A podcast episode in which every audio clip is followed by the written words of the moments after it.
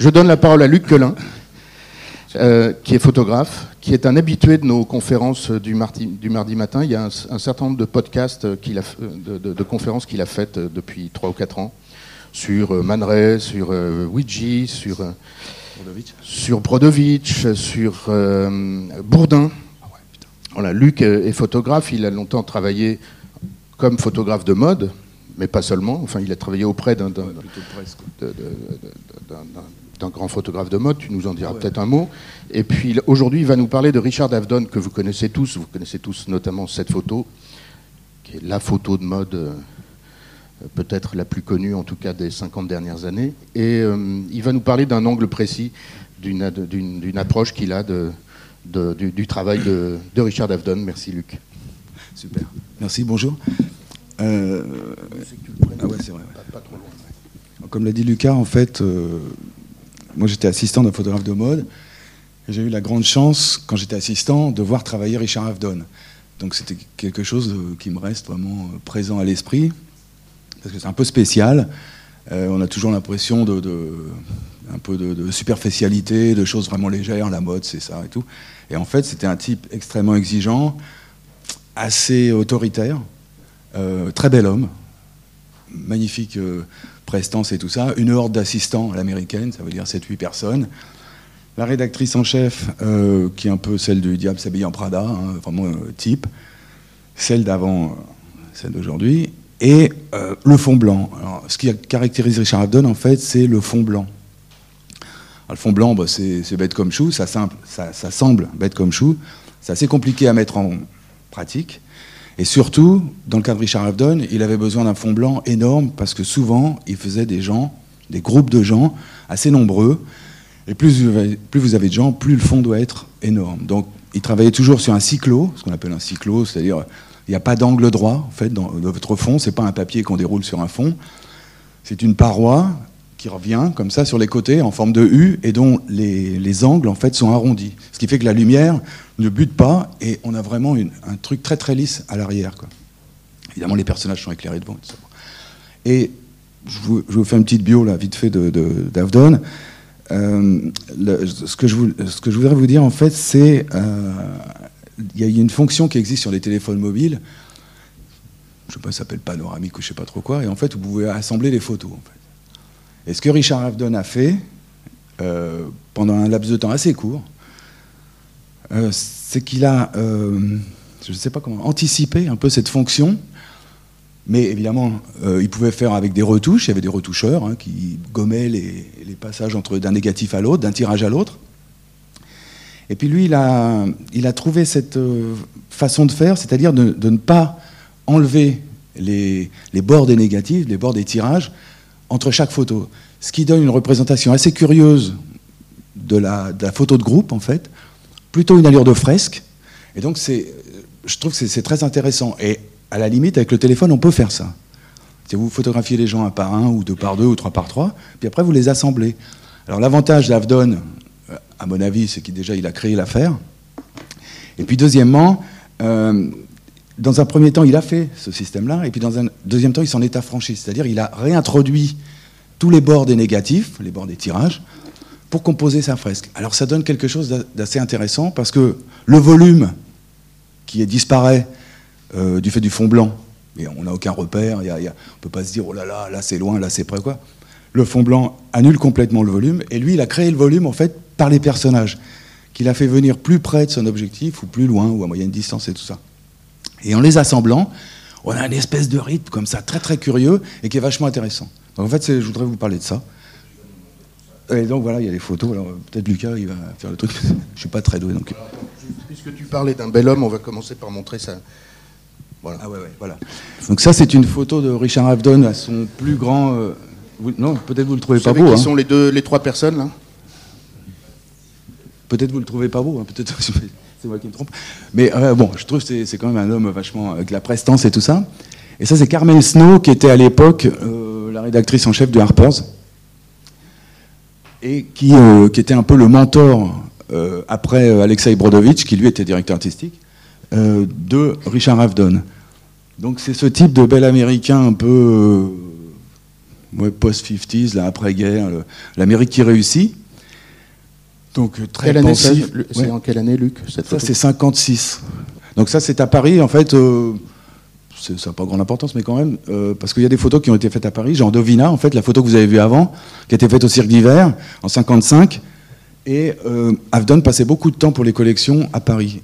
Et quand il a fait cette photo de, de Dovina, en fait, au Cirque d'hiver, euh, c'était couplé avec le tournage d'un film euh, qui s'appelle Trapèze, que vous pouvez voir sur YouTube, avec Burt Lancaster, Tony Curtis et Gina Lollobrigida. Et en fait, comme c'était une production américaine, en fait, les Américains sont assez malins, ils groupaient, ils groupaient tout, quoi. Donc en fait, Avdon faisait les photos pour le Harper's dans la ménagerie, et puis les autres tournaient des plans euh, dans le cirque d'hiver proprement dit. Donc c'est assez sympa. Quoi. Il a toujours eu une relation, assez privilégiée en fait avec la France. Pour, Excuse-moi, je t'interromps. Juste Carmel Snow, tout le monde la connaît? Bon, voilà, c'est tout. Et, puis, et, puis la personne là, c'est qui? Euh, Ça, je sais pas. On va, c'est une inconnue. Tu sais, euh, c'est probablement une, styliste ou une actrice. Tu sais, les gens, c'est pas eux les importants. Donc voilà. Donc, donc Richard Avedon est né en 1923 dans une famille euh, assez aisée. En fait, son père avait une boutique de, de, fourrures, de magasins, de, vêtements, euh, des manteaux, en fait. Euh, sur, il y a un building, en fait, toujours, vous pouvez toujours voir ça, c'est la 5e avenue. donc c'était Avdon Building, c'était quand même assez classe, quoi. Et donc, il a une sœur de deux ans plus jeune que lui, en fait, une sœur cadette, et qu'il a toujours chérie, qu'il a toujours... ça a été un de ses premiers modèles, en fait. Il a appris la photographie parce qu'on lui a donné un appareil et euh, il voulait faire comme euh, les photographes célèbres de l'époque. Ça veut dire Mounkassi, Frisell. Euh. donc il y, avait vraiment une envie chez lui de, de, vivre avec les images, en fait. Peut-être à travers dans un premier temps, et puis après en les réalisant lui-même. Et donc il a, appris, un peu par lui-même en regardant ce que faisaient les autres. Et puis en 42, il s'est engagé dans la marine marchande un peu, il a fait un peu, il voulait, pas faire son aller sur le front, et donc il s'est engagé en marine marchande. Et là, dans la marine marchande, il y avait un magazine euh, pour tous les, bateaux qui étaient distribués gratuitement. Et là, il a commencé à faire les premières photos dans ce magazine-là. En fait, ses premiers portraits. Et donc, il faisait des photos de marins. Donc, ça peut paraître un peu, un peu bêta. Mais euh, comme apprentissage, c'est assez sympa parce que c'est du personnel qui peut tourner sans aucun problème et qui ne dit rien. Non, j'en ai pas parce que il y en a eu très peu de publiés en fait parce que lui considérait que c'était juste un travail d'apprentissage en fait que ça méritait pas euh, une exposition formidable quoi. Et donc quand il a été démobilisé, il a servi trois ans donc dans, la marine marchande et donc il s'est inscrit au cours d'un type qui s'appelle Axel Borilovitch qui lui qui est un, émigré qui avait traversé l'Europe et tout ça et euh, un directeur artistique euh, peut-être le plus grand directeur artistique on peut dire. Tout, le monde connaît Borilovitch? Alexei si c'est carrément peut-être le plus grand directeur artistique qu'il ait jamais eu, qui a fondé les codes un peu euh, de ce qu'on aime aujourd'hui, enfin de ce que vous aimez aussi, j'imagine, du visuel, de, ce qu'on aime aujourd'hui. Et donc aussi de la typographie. Enfin, c'était un type assez génial, et qui avait fondé, qui avait été appelé aux États-Unis pour fonder une école de graphisme, de photographie, et ça s'appelait le Design Laboratory. donc il avait des étudiants, des volontaires. Alors lui, il les choisissait, donc c'était quand même un peu, euh, un peu partial, disons. Hein. Il choisissait les gens sur dossier. Et donc Avdon est rentré euh, dans son cours avec ce dossier de portrait de marin qu'il avait fait. Parce que visiblement, enfin le, peu de photos qu'on voit, euh, c'est des choses un peu proches des photos d'identité, mais déjà il y avait ce fond blanc en fait. Alors lui disait que bon, le fond noir, ça, euh, euh, ça magnifie le sujet. Le fond blanc, ça le fait disparaître, mais en même temps, c'est au photographe de faire, de rendre au sujet une espèce de force qui perd du fait du fond blanc. Il n'y a plus de repères, on ne sait pas où les gens sont, on ne sait pas s'ils sont importants, s'ils sont grands, s'ils sont petits ou quoi. Et il disait que le fond gris, en fait, c'était entre les deux. donc, Avdon a rarement fait du fond gris, à la différence d'Irving Penn, son concurrent direct, euh, qui lui était un grand, un grand adepte du fond un peu demi-teinte. Donc Avdon, lui, préférait vraiment euh, pas agresser les, gens pour, leur demander de, paraître un peu comme ils sont, en fait, ou comme ils rêvent d'être ou quoi, mais euh, comme, comme sa, sa, propre vision pour pouvoir tirer le maximum des gens, en fait. Je mets juste un fond blanc, même si c'est une... euh, Ouais, ouais, non, ça c'est en fait c'est la dernière photo donc. Donc voilà le, je, rebondis. Non, non, c'est pas très grave. Ouais, ouais, voilà. En fait, ça c'est la première photo qu'il a fait euh, du sujet qui, qui, nous intéresse en fait. On sent bien qu'il veut avoir du monde sur sa photo en fait, et il peut pas avoir à l'époque, il ne pense pas, il ne sait pas comment faire pour avoir trois fois les mêmes personnes sur la photo. Donc là, il prend trois personnes différentes, habillées identiquement, trois mannequins de l'époque assez connus, et il les joint sur une seule photo. Donc ça, c'est quand même assez intéressant, parce que ça dénote une certaine volonté de recherche, en fait. Il ne se contente pas juste de mettre les gens... Il y a du mouvement, donc il crée une espèce de volume par le mouvement, et puis les gens euh, existent par eux-mêmes, ils n'ont pas besoin d'un fond, en fait. Et donc il va généraliser cette pratique-là, mais en fait, euh, pas très fréquemment. Donc ça, ça date de 58. Euh, ouais, vas-y, tu peux aller à celle d'après. En 67, donc dix ans après, il fait la même chose, mais cette fois-ci, sa, pratique photographique a vachement évolué. Il a compris, euh, il a les services d'un retoucheur qui n'existait pas avant, c'est un métier qui a été créé. Et donc en fait, il peut utiliser plusieurs négatifs, plusieurs tirages, donc là en l'occurrence quatre, de la même personne, qui est la mannequin de l'époque qui s'appelait Penelope Tree. Et donc en fait, il va proposer cette, version de son histoire. Alors, il enlève, le retoucheur supprime toutes les, les jointures des photos en fait. Et donc, on a une espèce de photo de groupe avec une seule personne. Et là, il se dit, ah, ça c'est quand même vachement intéressant, parce que ça ouvre des perspectives.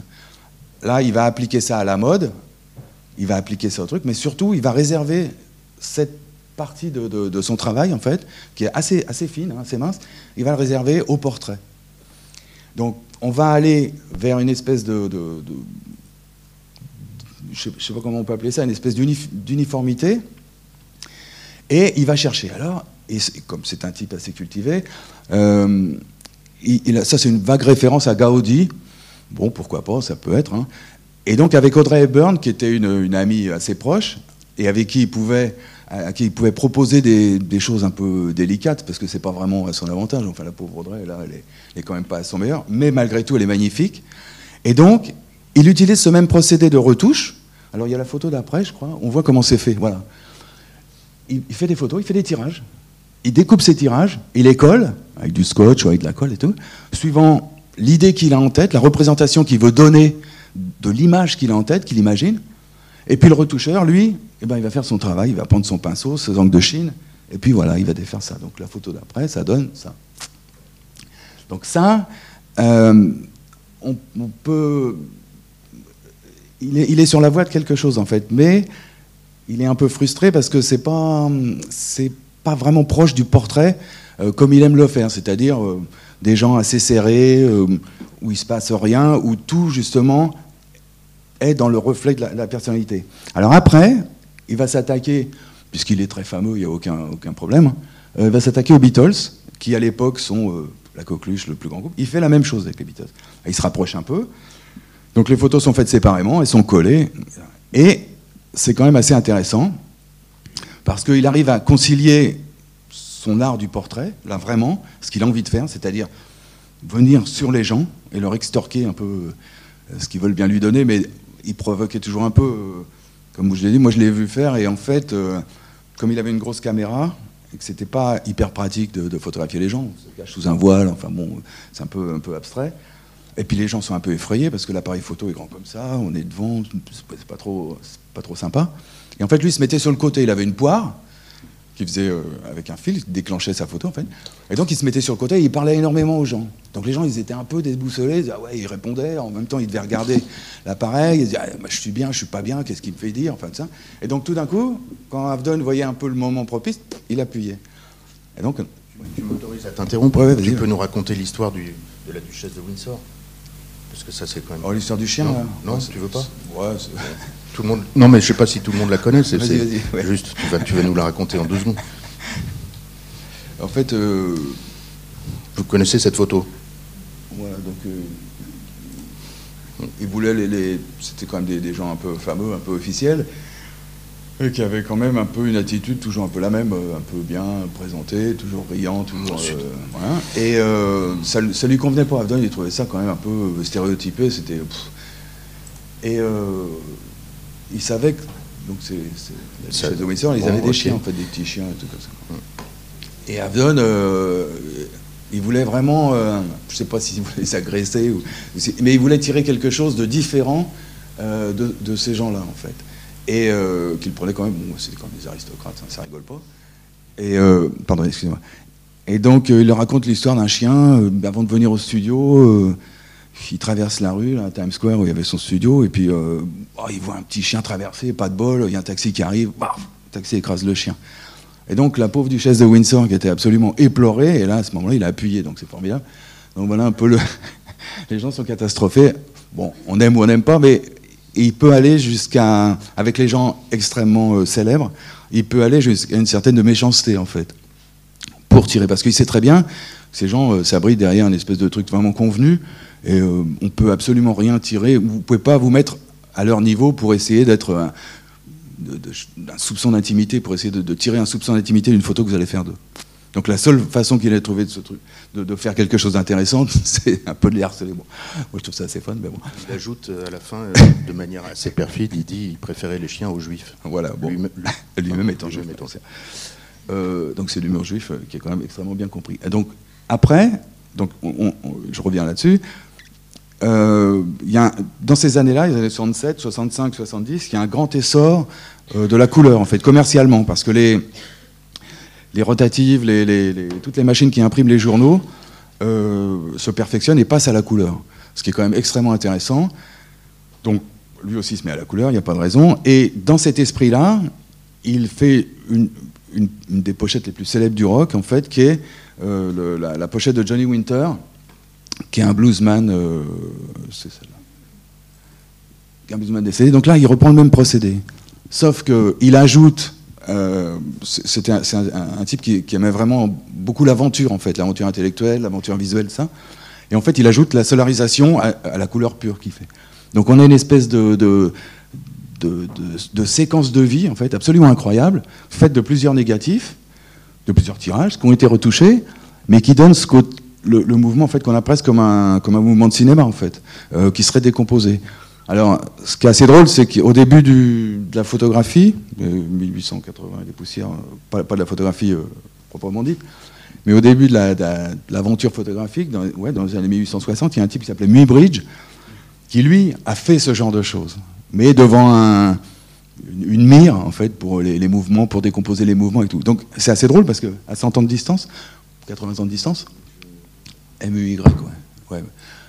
Donc, donc, on retrouve. Alors évidemment, c'est très. Euh, comment je veux dire le, truc d'Avdon est vachement plus élaboré, mais le, principe est le même en fait. Il a en tête, c'est une espèce de décomposition que là on a euh, très didactique, très ok, on a compris. Et lui, il, applique le principe du cinéma à la photographie. Donc il décompose. Alors évidemment, il aurait pu prendre des, extraits de films et puis les image par image, comme on peut le faire maintenant. Mais la pratique photographique, c'est quand même une pratique assez noble à son époque. Donc il y, a, une espèce de recherche un peu obligatoire. Et lui, étant un des photographes les plus fameux de l'époque, euh, il se devait quand même de faire aussi un peu, de montrer la voie presque. Et donc là, euh, il, ne va pas euh, réitérer en fait ce, truc-là. C'est pour ça que il y a un petit mystère en fait dans toutes ces, séries de, photos, de tous ces multiples qu'il a fait, c'est qu'en fait c'est très partiel dans son œuvre. Je sais pas, il a fait peut-être, je sais pas, millions de photos ce type-là. c'est vraiment la, folie totale. Et là-dedans, ça représente peut-être 0,1% de son travail. Alors c'est un travail personnel, mais ça c'est une commande. Euh, c'est un type qui, qui perdait jamais de vue euh, l'intérêt, parce que c'est fait pour vivre, c'est un métier qui, qui, est fait pour vivre quand même. On ne fait pas juste des photos comme ça pour la gloire. Donc ça c'est une pochette d'album qui s'est très bien vendue, un, album live génial que je vous conseille d'écouter si vous avez... En fin de nuit, si vous êtes un peu énervé, c'est très bien. Euh, en début de nuit, un peu moins. bon. Euh, et donc voilà. Et donc ça, sont les dernières photos qu'il a fait euh, avec un appareil qu'on appelle un Rolleiflex. Donc je vous en ai amené un, peut-être vous connaissez parce que quand même. Mais j'adore les objets comme ça. Donc, donc un Rolleiflex, c'est ça en fait. Voilà. Donc on regarde là. Vous savez, hein. Ah ouais, d'accord. Donc en fait, on regarde ici. C'est un format carré qui est très très beau. C'est un très bel appareil. Et on est comme ça. Donc quand on photographie quelqu'un, en fait, on le voit pas. on le voit là-dedans, mais quand on parle, on parle au sol, on ne parle pas à les gens. Donc les gens, ils savent pas très bien ce qu'on peut leur faire. Donc le photographe, il a quand même un peu des difficultés. C'est sympa, le résultat est magnifique. C'est toujours un dépassé, c'est vraiment un truc terrible. Mais si vous voulez, euh, c'est pas très, très sympa parce que la, la, personne photographiée, elle voit le sommet de votre tête. Bon, il y a mieux quand même comme vue. De, peut monter en, montagne, euh, sur les lacs ou quoi, en montagne. Et donc, il va abandonner ça et il va acheter une chambre, une Dierdorf, euh, qui est une chambre en bois, qui est un truc très, très sympa, mais euh, un peu volumineux. Quoi. Alors, là, comme je vous ai dit, là, il est derrière, on le voit encore moins que derrière le réflexe, et lui, il va trouver la parade, il va se mettre sur le côté, en fait. Comme ça, c'est beaucoup plus simple. Il parle aux gens directement, il appuie, quand ça lui chambre, il a deux, trois assistants qui changent les, les, plaques, et comme ça, il peut faire des photos presque en continu. Et donc, il va adopter ce système-là à partir de 69. Ah oui, c'est un objet très ancien, mais bon, c'est une fabrication neuve. Hein. Il y a toujours des fabricants américains. Dierdorf, ils fabriquent toujours des chambres en bois. Ce sont souvent des bois, euh, des bois du coin, en fait. C'est du poirier, euh, du, merisier, euh, du noyer. Donc il y, a vraiment des. c'est pas des bois exotiques. On dit, ouais, c'est encore un truc comme ça. Non, non, c'est vraiment une fabrication locale. Et évidemment, il va adapter un objectif moderne dessus, hein, des Schneider, des trucs tout à fait qui, se fabriquent vraiment bien. Et il va utiliser ça pour le restant de sa vie, en fait. Il va abandonner le réflexe, dont il s'est servi peut-être pendant une vingtaine d'années, et il va passer ce qu'on appelle dans, le métier une 20-25. 20-25, euh, c'est ce format-là, quoi. Un peu, un peu plus grand. Et là, ça, c'est un négatif qui a, ce format-là. Donc, évidemment, euh, quand on est Richard Abdel, on ne fait pas deux photos, hein, on ne fait pas deux négatifs. Hein. On en fait 100 quand vous savez le prix que ça coûte, c'était. Euh, donc tout va avec, en fait, c'est un peu à l'américaine, tout est gros, tout doit être gros, tout doit être cher, tout doit être grand. Mais le résultat est qu'effectivement, il a la volonté de, dépasser un peu le cadre juste euh, du, portrait. Euh, alors, bon, j'ai cité Irving Penn tout à l'heure, je ne veux pas les, mettre en concurrence, bien qu'il l'ait été vraiment, même physiquement quasiment. Mais c'est vraiment deux approches différentes. Euh, Penn, c'est un peu le mec secret, euh, qui lui est toujours resté fidèle à son truc, qui a fait de la chambre uniquement pour ses natures mortes.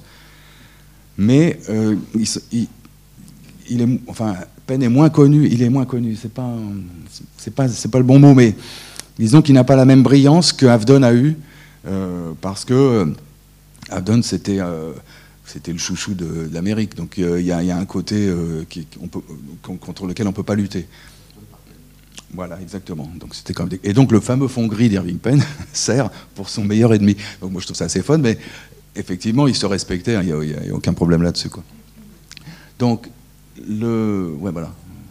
Non, non, mais c'est pas grave, c'est des types admirables. Un jour, tu viendras parler Voilà, euh, ouais. C'est difficile. Alors, euh, je voudrais aller sur les premiers. Euh. Non, non, non, non, non, non, les, premiers. Euh, excusez-moi, hein, c'est un peu, un le fouillis, les photos de mariage. Donc en fait, il, il, fait toujours ces gens-là, et il choisit ses sujets un peu en fonction de ce qu'il touche, curieusement. Parce qu'il il a un peu une réputation, quand, vous lisez un peu tous les, forums, tous les blogs et tout ça, on dit ouais, c'est un mec violent, il malmenait ses, ses, ses, sujets, il essayait de tirer un maximum de des gens. Enfin, c'était pas un type vraiment euh, recommandable, photographiquement parlant. Or, c'est pas tout à fait vrai parce que euh, moi, je pense que c'était comme tous les photographes en fait. Pour obtenir quelque chose de quelqu'un, euh, bon, on peut lui passer de la pommade, ça peut être sympa. On peut ne rien dire, on peut. Mais je crois qu'il faut surtout ruser, quoi. Parce que les gens, ils s'attendent. alors, où ils, ils vous donnent tout ce que vous voulez Bon, euh, après, il faut faire le tri, c'est pas non plus vraiment très intéressant. Ou alors, il vous donne rien parce que, pour, X ou X raison. Et en fait, la meilleure solution qu'a adopté Avdon, moi je pense, hein, c'est de ruser en fait par rapport aux gens devant, qui, sont devant son objectif. Euh, il va pas les féliciter, il va pas les, harceler comme la duchesse de Windsor, là. il va juste leur parler. Alors, évidemment, c'est un certain art, la, la parlotte, il faut quand même savoir, il faut juste avoir un peu de psychologie, il faut, il faut tourner les choses. Et donc, en fait, c'est pas une violence, c'est une ruse. Et ça, c'est propre à tous les photographes. Euh, Douaneau, l'autre jour, il y avait un reportage sur Douaneau, là, euh, dimanche, là. Euh, on le voit bien faire. Lui-même, qui n'a rien à voir avec, avec Abdon, il ruse quand même. il est là avec la bonne femme devant, là, devant son verre de vin, il est là, il, fait deux, trois gestes. Ça veut dire ce que ça veut dire. En fait, il met en scène, il y a une espèce de mise en scène. Et il y a très peu de photos qu'on connaît ou dans l'histoire de la photo qui ne sont pas mises en scène. Même si on vous dit ah ouais c'est l'instant l'instant magique et ça, c'est rarement vrai parce que le photographe lui refait les choses. C'est-à-dire il va trouver quelque chose et putain je fais une photo. Ah, est-ce que c'est bien? Il revient. Tac, tac. Les reportages c'est comme ça en fait. Rien n'est jamais euh, hasardeux. L'exemple, le plus fameux c'est Capa avec sa photo du, du, comment s'appelle? Du républicain qui tombe en arrière. C'est une photo qu'il a mise en scène, qu'il a fait plusieurs fois dans plusieurs endroits différents. Euh, il s'en cachait pas. Donc il y, a un côté, euh, on ne peut pas, euh, si vous voulez, le, photographe, il a une idée qu'il doit réaliser. Alors, suivant le sujet, c'est une idée puissante, une idée moyenne, une idée sympa, une idée commerciale, peu importe. Mais il doit réaliser l'image qu'il a dans la tête et qui se fait, lui, du sujet qu'il doit illustrer. Donc là, Capa, c'est c'est un type, mais Capa, il a fait aussi des photos du Tour de France, par exemple. Donc ça, c'est totalement inconnu, mais c'est génial. Et il les a fait comme, il a fait des photos de républicains, donc des types en danger, comme ça. Et ça n'arrive jamais par hasard. Donc Avdon, pour que les choses, pour que les gens réagissent un peu par hasard, bon, en fait, il ruse, il leur dit ci, il leur dit ça, euh, il se met comme si, il saute, il se met loin de son appareil, il se met tout près, donc là, les gens se disent, bah, qu'est-ce qu'il fout? Donc il y, a une espèce de questionnement, une espèce d'anxiété qui vient, et là, il arrive des moments absolument incroyables, parce que les gens, ils révèlent un peu euh, ce que le fond blanc annule, en fait. Ils révèlent euh, qu'est-ce qu'ils ont. Ils sont angoissés, ils sont contents, ils sont. Oh là, on me la fait pas. Donc il y a tout un tas de sentiments qui passent par le visage, par les gestes, par la tenue. Et donc, Abdon, lui, il a compris cette histoire-là et il va en jouer pendant tout le temps. Et surtout, avec ses grands formats, parce que c'est vraiment un, moi, j'ai pratiqué un peu des, portraits de, presse donc, euh, en 4-5, qui est le, format intermédiaire entre le 20 et 25. Le 4-5, c'est comme une carte postale, si vous voulez. Donc, c'est quand même assez imposant, mais c'est moins imposant que le truc. Et donc, pour avoir, obtenir quelque chose avec un gros appareil comme ça, il faut forcément ruser. Donc, moi, je trouve que c'est assez, assez brillant. Parce que ça veut dire que, bon, bah, même quand on n'a pas envie de faire des photos, qu'on n'a pas de morale ou un truc comme ça, il faut quand même le faire. Il faut quand même rusé pour obtenir le truc des gens. Donc on va se concentrer sur les gens. Et effectivement, Avdon, quand il se concentre sur les gens, ça donne des choses comme ça qui sont assez sympathiques, en fait, qui sont tout un tas de photos de mariés, euh, des gens anonymes et tout ça. Et puis, il va se concentrer aussi, euh, si tu peux passer sur, sur des choses un peu plus euh, sérieuses. En, en 71, il a, il a été au Vietnam. En fait, il a été volontaire pour aller au Vietnam comme photographe de guerre. Donc il avait déjà la cinquantaine, c'est quand même un peu un peu osé, quoi, mais ils lui ont accordé, voilà, ils lui ont accordé quand même le, sa carte de presse, et il avait sa chambre, et donc il a fait des portraits de, ce qu'on appelle la Mission, Council, qui était un peu le conseil qui gérait le, Sud-Vietnam, en fait, pendant la guerre du Vietnam. Donc ces types, c'est quand même des affreux jojo. Hein. C'est des types qui disaient, ben, on va bombarder un tel, on va faire ci, il faut envoyer 500 avions là. Et donc, il utilise la même technique. Et là, euh, les types, ils savent pas quoi faire, donc on voit un peu euh, leur complète. Euh, ils sont presque satisfaits de leur boulot, quoi. Donc il y a une espèce de. Et pour obtenir ça, il les a pas juste fait poser comme ça, parce que c'est quand même des gens puissants. il a dû leur raconter des, choses, je ne sais pas trop quoi, mais il a quand même dû les, asticoter. Et les gens, alors il y en a qui font la gueule, il y en a qui sont demi-souriants, on ne sait pas trop ce qu'ils pensent. C'est quand même des, c'est presque le loup dans la mergerie, quoi.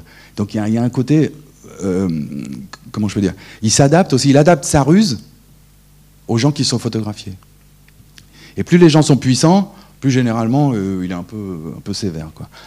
À l'inverse, quand il s'occupe euh, de gens absolument inconnus, comme tout son, travail sublime là, sur l'Ouest américain, en fait, où il fait des photos de gens totalement anonymes, moi, je ne les ai pas mis parce qu'en fait, il a fait que des photos seules aussi. Ça, c'est encore un autre, un autre problème. Euh, voilà, par exemple. Euh, donc voilà la chambre. Donc c'est quand même assez volumineux. C'est obligé d'avoir deux assistants. Il y en a un qui charge les trucs, l'autre qui décharge les châssis, qui met et tout. Avdon qui parle aux gens. Et le fameux fond blanc. Alors là, c'est la lumière naturelle, donc c'est beaucoup plus simple. Mais si vous voulez, euh, on voit bien l'attitude, et c'est pas, un, pas un type qui dit oui, voilà, mettez-vous comme ça. Non, non. C'est un type qui gesticule. Il est toujours. Euh, une espèce d'action. En fait, il mime une espèce d'action. C'est pas pour que les gens fassent la même chose, mais c'est uniquement pour essayer de, leur provoquer euh, peut-être une réaction, quelque chose de vraiment très très personnel. Quoi. donc voilà, ça c'est l'exemple type. Euh, moi quand je l'ai assisté, c'était pour, euh, pour des cuirs qu'il faisait pour, je sais pas, Valentino, un truc comme ça, en 77.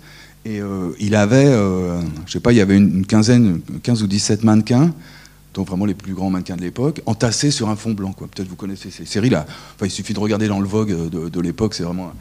Et donc pendant une semaine, il a entassé euh, toutes les filles, là, comme ça, avec des vêtements différents en cuir et tout. Et c'était vraiment ce genre de choses. Donc il gesticulait, et Bourdin était pareil, il sautait partout. Donc en fait, c'est plus pour euh, provoquer euh, une espèce de, ouais, d'intimité, en fait, faire ressortir une intimité.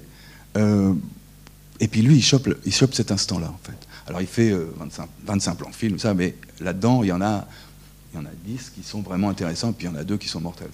Et donc il a, toujours eu ce côté euh, extrêmement actif à côté de sa chambre, parce qu'effectivement, ça c'est quand même un gros handicap. Donc voilà, donc euh, je reviens, excusez-moi, ça semble un peu décousu, mais en fait, je, je trouve c'est intéressant parce que le, travail du photographe, c'est pas seulement faire une photo puis de s'en aller. Euh, le travail du photographe, c'est juste, il y a un avant, peut-être vous pouvez y réfléchir, euh, euh, il y a un après, quand vous regardez ce que vous avez fait, et puis l'entre-deux, c'est la photographie. Mais dans cet entre-deux-là, il y a l'avant et l'après aussi. Il y a l'avant avec les gens, vous vous dire bonjour, il y a le moment de la photographie, puis il y a l'après, vous ne pouvez pas leur dire, bon, bah, maintenant je passe à autre chose. Il y a juste une espèce d'accompagnement. Donc tout ça, en fait, c'est concentré dans des minutes euh, d'action euh, assez tendues, c'est toujours vachement intéressant. Alors évidemment, quand on a des formats comme ça, c'est il, faut décupler en fait l'effort. Le, photographe décuple l'effort. Effectivement, les gens, bah, ils se sentent quand même un peu concernés parce que quand on est face à un, énorme truc comme ça, on se dit oulala, il n'est pas là pour photographier. Euh, une pomme ou la facture du gaz. Il est là pour me photographier moi. Donc il y a une espèce d'intensité qui tout d'un coup baigne euh, cette espèce de scène. Et donc ça, devient vachement, vachement intéressant. Et Avdon, une fois qu'il a fait, qu'il a changé de format, qu'il a pris cette grande chambre là, il va faire ses, ses portraits en plusieurs fois. Donc c'est le même principe qu'au début, sauf que là, il va réintégrer les bords des négatifs dans ses photographies.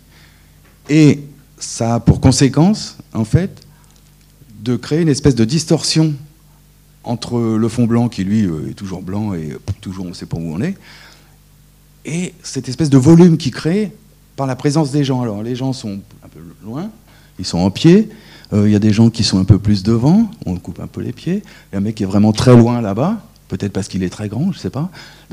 Et, lui, il crée son volume uniquement comme ça. Et il a, il a une espèce de, comment dirais-je, euh, une espèce de volonté de le faire, parce qu'il va couper les gens, il va les retrouver sur l'autre côté. Euh, c'est pas, c'est pas juste parce qu'il a raté. Oh, bah, serrez-vous plus, vous serez tous dans la photo. En fait, c'est une volonté. Il a la volonté de venir plus près des gens. Donc avec ce système, il y arrive et il fait une fresque. En fait, il, il change l'aspect de la photographie, où on avait l'impression d'avoir, bon, on a un beau tirage avec des gens dessus, c'est bien, on a deux tirages côte à côte, super. Et lui, en fait, il fait un seul tirage. Un seul tirage de ces photos-là collées les unes auprès aux autres, et il réalise son groupe. Alors ça, c'est en, en 93, c'est la dernière photo qu'il a fait comme ça, en fait. Et il était resté une vingtaine d'années sans en faire. Alors je sais pas pourquoi, je... c'est pas les sujets qui manquent pourtant, hein. mais ça reste un mystère. En fait, j'ai pas, j'ai chercher, et puis bon, c'est un, un, truc qui m'intéresse, et personne n'était capable de me dire euh, pourquoi, en fait, il s'est arrêté de faire ce système. Alors, il y a aussi, ça, été publié dans un journal. En fait, le problème, c'est après l'impression. Quand vous imprimez une frise comme ça dans un journal, bah, le journal, lui, il est grand comme ça. Euh, la photo, euh, c'est carrément une vignette, quoi. Lui, ça lui a importé peu. Euh, peut-être que les gens des journaux, ça leur importait, parce qu'ils payaient un grand photographe pour une petite photo. Ils disaient merde, c'est quand même un peu. Mais non, mais même une double page, tu sais, c'est un journal, c'est petit. En plus, les journaux américains, ils sont vachement longs. Donc il avait, ça faisait une frise. Alors il faisait des, des, folds, comme ils appellent, donc on dépliait les photos, mais ça reste quand même très très petit. Quoi. Alors pour, euh, pas pour se venger, mais pour contrecarrer cette histoire, dans les expositions, il a fait deux, trois énormes expositions à New York. En fait, il exposait ces tirages-là principalement. Alors, il exposait aussi ces petits formats là, 90 par 90, les photos qu'il avait fait avec le Rolleiflex, qui sont des photos carrées. Et puis les photos rectangulaires comme ça, il les exposait, mais en format géant. Donc en fait, ça, ce sont des photos qui faisaient 4 euh, mètres de long sur 3 mètres et demi de haut. Donc effectivement, euh, on se retrouve presque, tu vois, comme au Louvre quand on est devant le radeau de la Méduse. En fait, c'est des trucs absolument immenses. On se dit, mais comment, comment, comment, c'est possible Comment on reçoit des choses comme ça? Et en fait, toutes ces photos, alors il y en a une. Il y en a pas. Bon, il me semblait que j'avais. Non, j'avais photo. Voilà. En fait, pour vous donner l'échelle, ça, c'est les photos de la, factory d'Andy Warhol, en fait. Donc, il a pris le même principe. Il était très nombreux, alors il a fait. Et Gérard Malanga est coupé deux fois. Euh, enfin, y a, et les photos sont exposées, sont gigantesques. Et donc, il y a une espèce de volonté. Je ne pense pas que ce soit une preuve de dire, bah voilà, moi je fais des grands trucs, alors je fais des grands tirages, je suis un grand. Bon, ça, me semble un peu léger. Par contre, euh, cette idée de, prise de position, en fait, un espèce de certain courage, parce qu'à l'époque, bon, la Factory, ça c'était en 67, c'est des gens qui faisaient un peu de, bruit euh, dans New York, c'était pas la Factory qui euh, va être connue après mondialement dans les années 70, 80 et tout ça. C'était euh, un petit groupe d'artistes mené par Warhol, qui était un peintre assez connu avec les Liechtenstein et compagnie, mais c'était pas c'était pas la compagnie de Twilight Tarp ou, des gens comme ça qui étaient beaucoup plus connus dans leur domaine. Là, c'était un petit groupe d'activistes, on faisait des trucs, il n'y a, aucun problème, il y a de la musique, il y a du cinéma, il y a de la photo.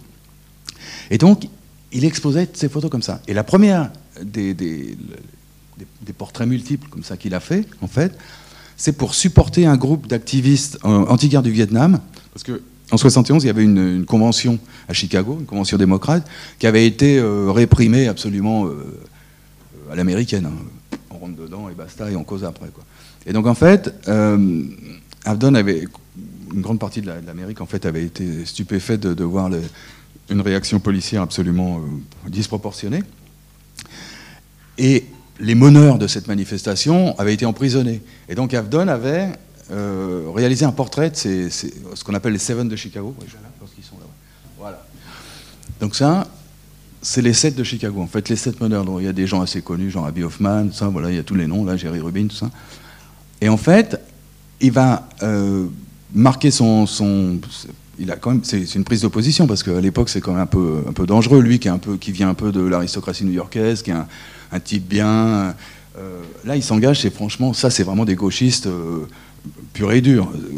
et donc, il leur fait un portrait bénévole qui va exposer sur les lieux mêmes du, truc à Chicago. Et donc le portrait, il fait, euh, c'est pareil, il fait 4 mètres et demi. J'ai la dimension là, mais bon, il, fait 4 mètres et demi sur 3 mètres 10. Donc c'est quelque chose d'absolument euh, monumental. Et donc c'est un pavé à la face des gens qui dirigent. Et donc c'est, il prend conscience aussi que le fait de la, taille des gens, c'est pas juste un problème d'ego, c'est juste aussi une arme.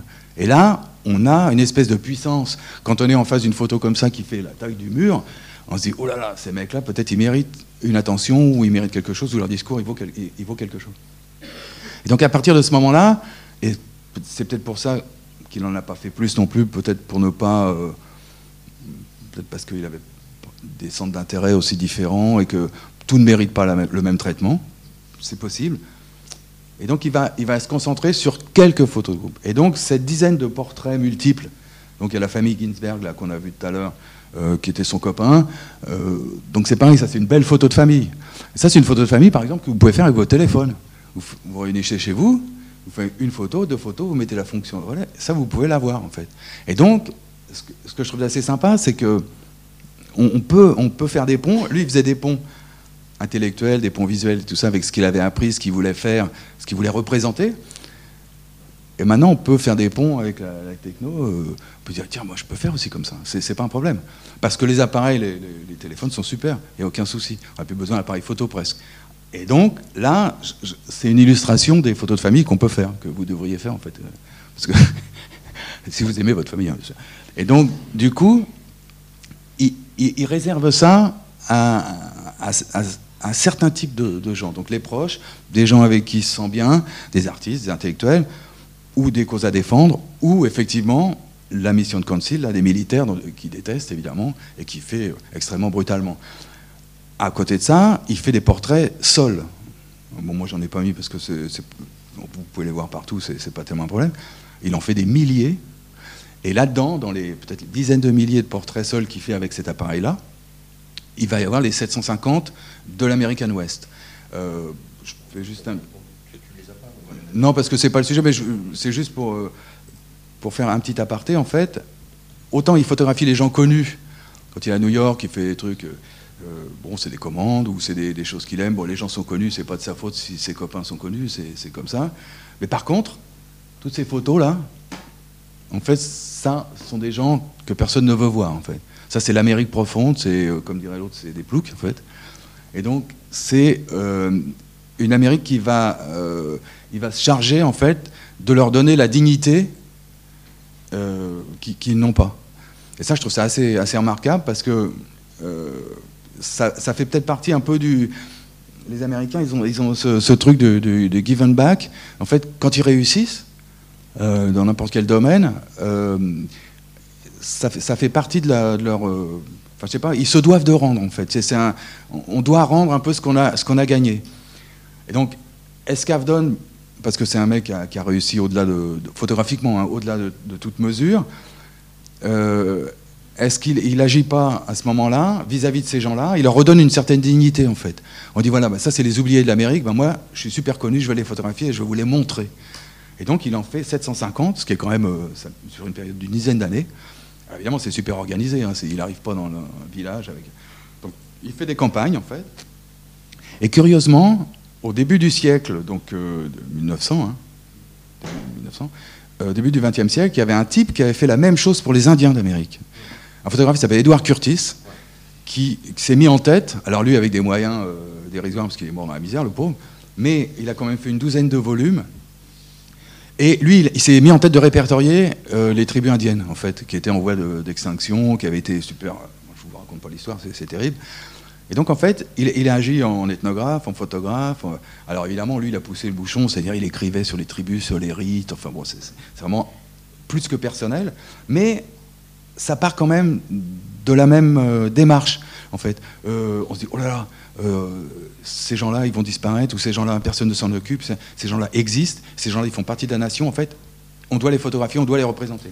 Donc Curtis, euh, il fait tous les Indiens, alors vraiment, c'est un travail euh, magistral. donc il a perdu sa chemise, il a fini comme caméraman de Cécile B2000 à Hollywood dans les années 30, ce qui est quand même absolument incroyable. Après avoir fait ça, oublié de tout, c'est tout ça. Bon, à la Madone, il n'a pas connu le même sort, donc tant mieux pour lui. Mais je pense que ça participe du même, euh, de cette même envie euh, de, de, constater, en fait, faire un constat.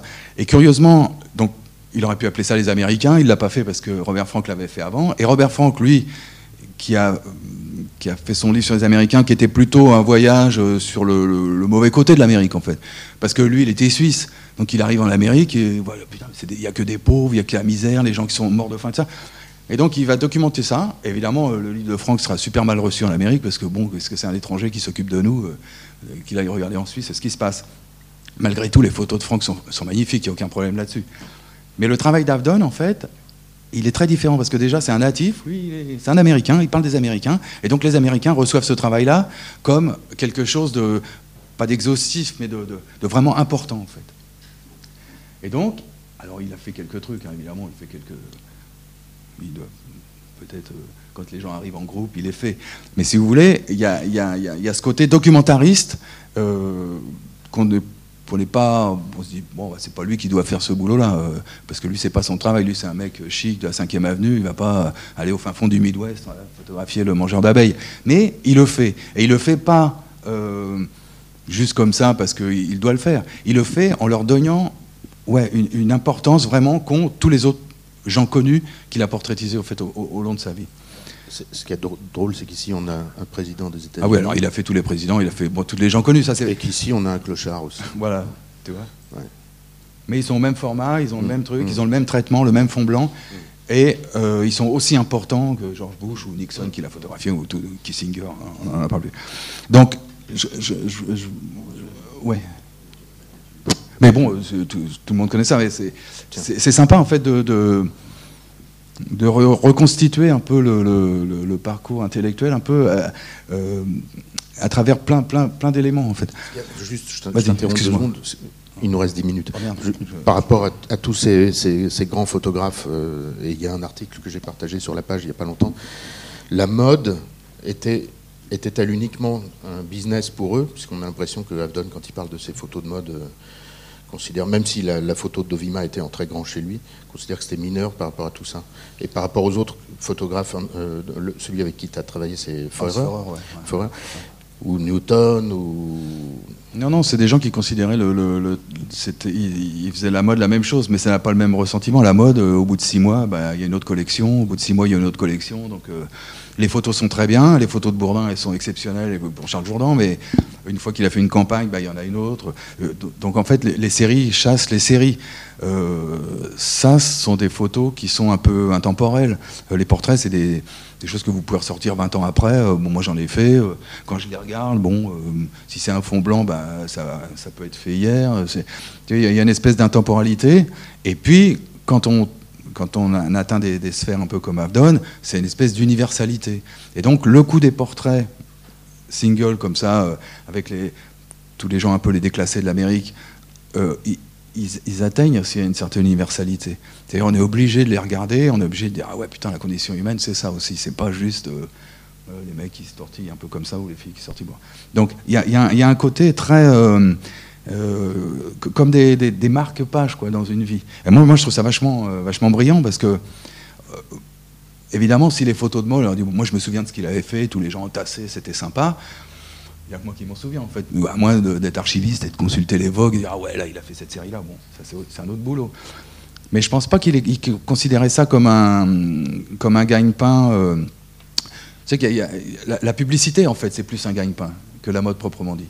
La photo publicitaire, pour les photographes, c'est euh, une pompe à finance. Hein. Euh, vous faites une campagne, vous êtes super bien payé, avant, hein, parce que maintenant c'est quand même un peu critique, mais vous étiez super bien payé, ça vous permettait de faire un travail personnel à côté. C'était un peu le deal, quoi bon, accessible à certains. Bon, après, on, fait de la publicité, on fait pas de publicité. Avdon, lui, euh, il n'avait pas besoin de faire de la publicité. Il avait 50 pages dans le Vogue, 50 pages dans le Harper's, tous les mois, tout le temps. Il avait des, portraits dans le New York Times. Enfin, c'est un type qui bossait 25 heures par jour. Donc, euh, il n'avait pas tellement besoin de faire de publicité. D'ailleurs, il n'en a carrément pas fait de publicité. Donc, il y, a, un côté. Euh, euh, je pense qu'il traitait tout au même niveau. Sauf qu'effectivement, de par la nature de la photographie, ben, il y en a qui passent très vite, il y en a qui passent moins vite. La photo de Dovina, il est très fameuse parce qu'il y a les éléphants, parce que c'est une espèce de magique, parce que la mode est belle, parce qu'il y, a tout un, imaginaire qui, sur le cirque, en fait. Euh, mais les photos de l'Ouest américain sont formidables. Les portraits qu'il a fait, euh, tous les portraits qu'il a fait au, au Rolleiflex avant de faire ces portraits-là sont quand même géniaux. Et là, en fait, avec le même personnage, donc vous avez vu qu'au départ, il avait fait euh, une photo sur fond blanc avec trois personnages différents. Après, il a fait la même chose avec Penelope Tree, le même personnage. Et là, en fait, il a découvert qu'on pouvait faire la même chose avec sa chambre, donc avec les marges, recréer un espèce de volume avec le même personnage, mais avec deux plans différents. Donc c'est génial. Probablement que c'est pas. Moi, je trouve ça génial parce que quand on les met côte à côte comme ça, on voit l'évolution du travail. Euh, sur le coup, il dit oh, c'est sympa, mais il a probablement pensé parce que sinon, il n'aurait pas publié une photo comme ça en fait. Il aurait publié ou le gros plan ou le plan un peu cassé comme ça. Euh. Or là, non. Il publie les deux. Les deux sont coupés. Le rapport est faux. Euh, en film, on appelle ça un, mauvais rapport. Hein. Donc, euh, c'est assez volontaire. Donc, c'est pas pour choquer, parce qu'il n'y a rien de mirobolant. C'est juste une volonté de volume, en fait. La présence de Bacon, là, elle est mortelle, quoi. Mais si on supprime la photo de droite, c'est un super portrait, il n'y a aucun problème. Mais si on les met en deux, là, il se passe quelque chose. Et qu'est-ce qui se passe dans cet intervalle de temps où il a dû venir entre les deux, entre le plan un peu américain serré là, et puis le, plan moyen, il s'est passé quelque chose. Et lui, Avdon, il le retranscrit, on, le comprend ça. Il n'y a pas besoin de l'expliquer. Il met les deux photos, et là, putain, qu'est-ce qui s'est passé? De quoi il parlait? Qu'est-ce qui... Et donc, il y, a, un côté, euh, vraiment, je trouve assez puissant. Quoi. Et ça, il n'en a pas fait beaucoup. En fait, il a fait ça le même jour, il a fait Beckett aussi, qui, qui, était un type pas facile non plus, hein, comme Beckett, j'imagine. Et là, c'est pareil, il y a une espèce de. Il y a un laps de temps entre les deux photographies qui apparaît là vraiment clairement. Quoi. On se demande qu'est-ce qu'ils font, qu'est-ce qu'ils parlent, à qui ils parlent. Euh, il y, a une espèce de, temps en suspension là qui est vachement important. Est-ce que tu veux bien, puisqu'il nous reste cinq minutes, est-ce que tu veux bien qu'on échange avec des questions Et peut-être, est-ce que tu conclurais sur le mot de volume Ouais, ouais, ouais, je trouve qu'avec avec un fond blanc, on peut quand même créer du volume, quoi, en fait. Pas seulement par le, volume des gens, mais juste par leur présence. Donc c'est un volume qui est euh, totalement euh, imaginaire, en fait. Mais qui doit être rendu, si vous êtes un bon photographe, vous devez vous démerder pour faire un volume incroyable sur un fond blanc avec quelqu'un, que vous connaissez ou pas, hein, que ce soit une vedette ou un anonyme. Mais, et donc pour ça, il faut, faut ruser un peu, faut l'asticoter, ne faut, pas juste se contenter du sourire. Euh, faut, faut faire un peu appel à sa culture perso et puis juste essayer de, noyer l'affaire. Et là, à ce moment-là, même avec vos meilleurs copains, il n'y a aucun problème. Ça, vous pouvez le faire. Mais il faut juste prendre un tout petit peu de temps. Voilà.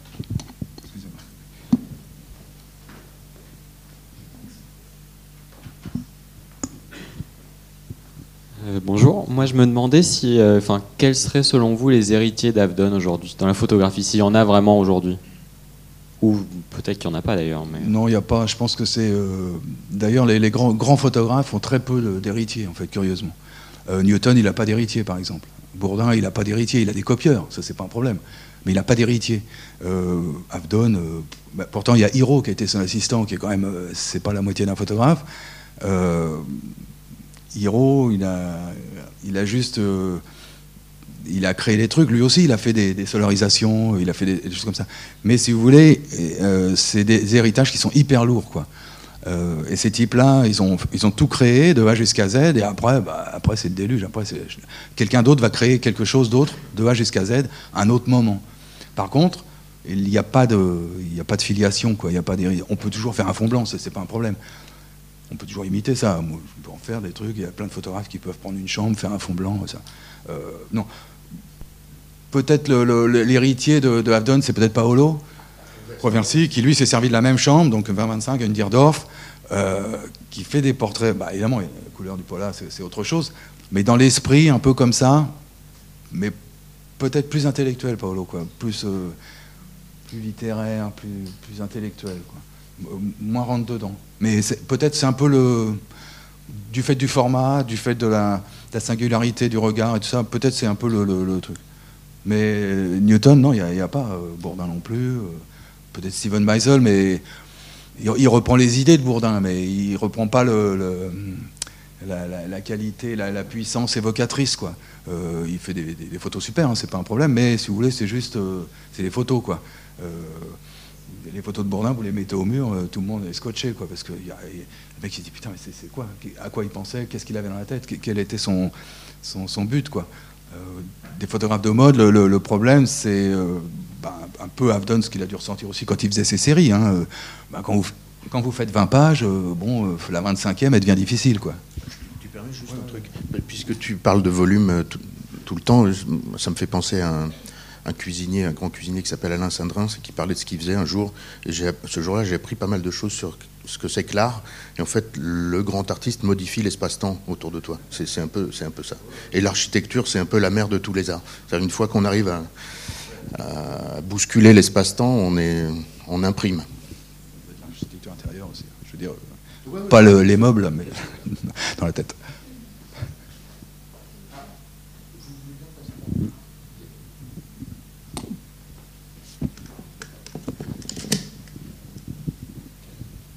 Merci beaucoup.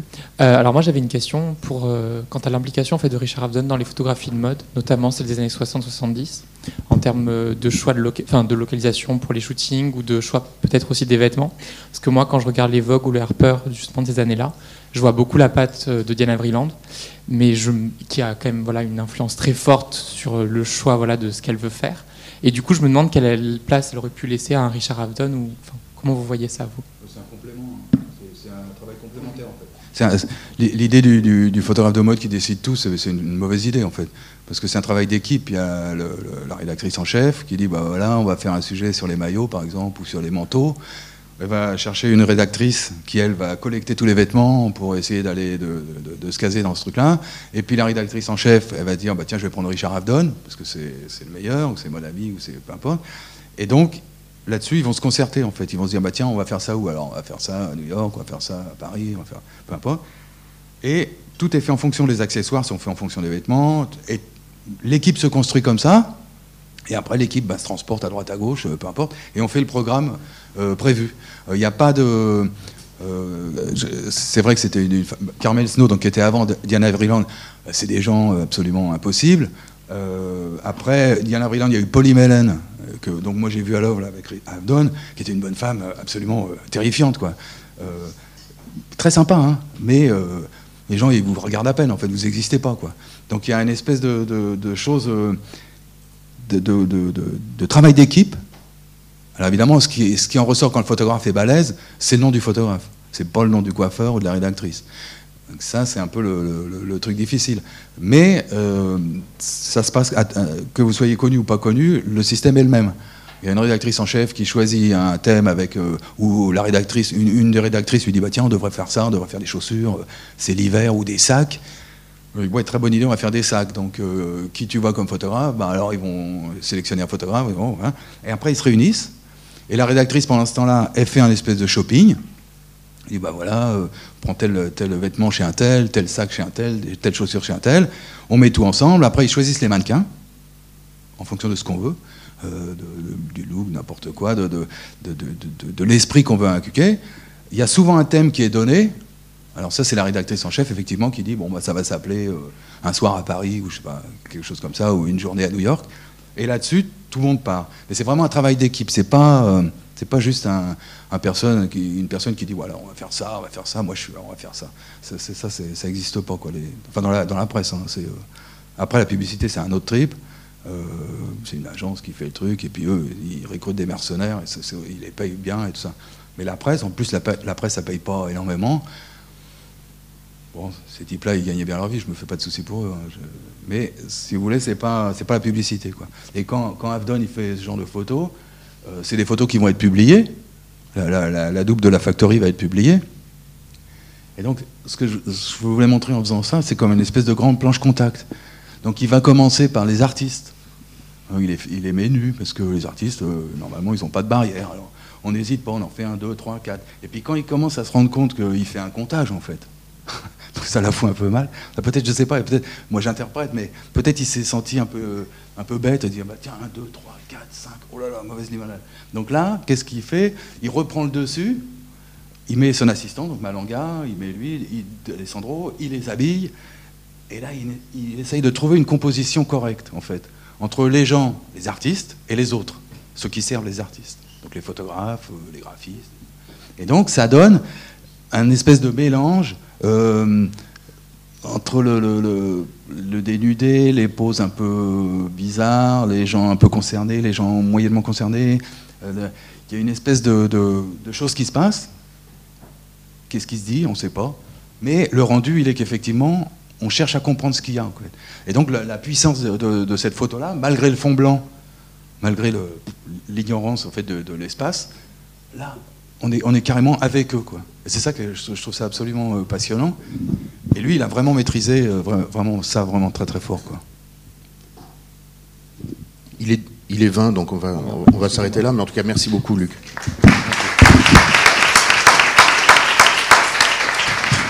Et peut-être peut juste pour, pour, pour, finir, il y a ce portrait de Chaplin que vous connaissez peut-être. Donc ça, c'est fait avec ça des photos carrées, et donc après il les recadrait, en fait, suivant le, comment, comment ça, ça, paraissait. Si c'était en largeur, en hauteur, il recadrait les photos carrées, en fait. Donc là, elle est en largeur, bon, c'est un peu con. Et après, il n'a plus jamais recadré. Quand il a utilisé la grande chambre, il n'a plus jamais recadré, en fait. Et donc, il se faisait un devoir de mettre les bords du négatif pour qu'on comprenne bien que le cadrage, il était volontaire et que c'était pas juste un accident de, de truc. Un peu le quartier Bresson. Merci beaucoup. On se retrouve dans 10 minutes. Merci à vous.